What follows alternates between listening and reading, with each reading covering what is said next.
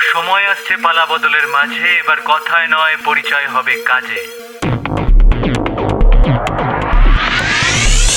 বিশ্বাস করো না তো, তোমার হাতে সময় আছে, না তো আমার হাতে সময় আছে।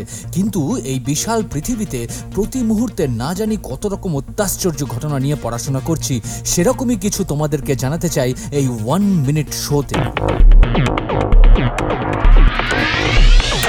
চোখে চোখে রাখাটা ভীষণ উপকারী ও দরকারি, আর চোখের আড়াল হলেই সমস্যা। এটা শুধুমাত্রই একটা কথার কথা বা উপমা নয়, এর বাস্তবিক প্রতিফলন কিন্তু তুমি দেখতে পাবে মানুষের জীবনে।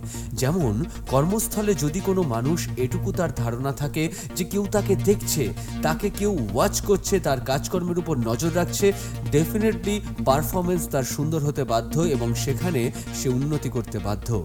এরকমই বিজ্ঞানসম্মতভাবে কিছু পরীক্ষা নিরীক্ষা করে দেখা গিয়েছে যে, যেমন একটি ক্যাফেটেরিয়াতে যেখানে সেলফ সার্ভিস অ্যাভেলেবেল, সেখানে কিছু মানুষ যারা কাস্টমার হিসেবে আসেন কিন্তু সেলফ সার্ভিস তারা মেনে চলেন না।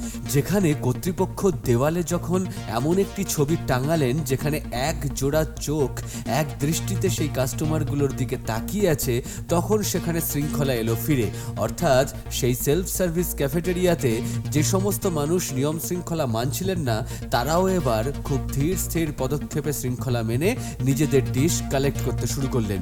এরকমই কর্মস্থলে ছবি টাঙিয়ে এই রকম বিং মনিটরড বা বিং ওয়াস্ট এনভায়রনমেন্ট তৈরি করে কিন্তু মানুষের কর্মদক্ষতা উন্নত হওয়ার অনেক প্রমাণ পাওয়া গেছে।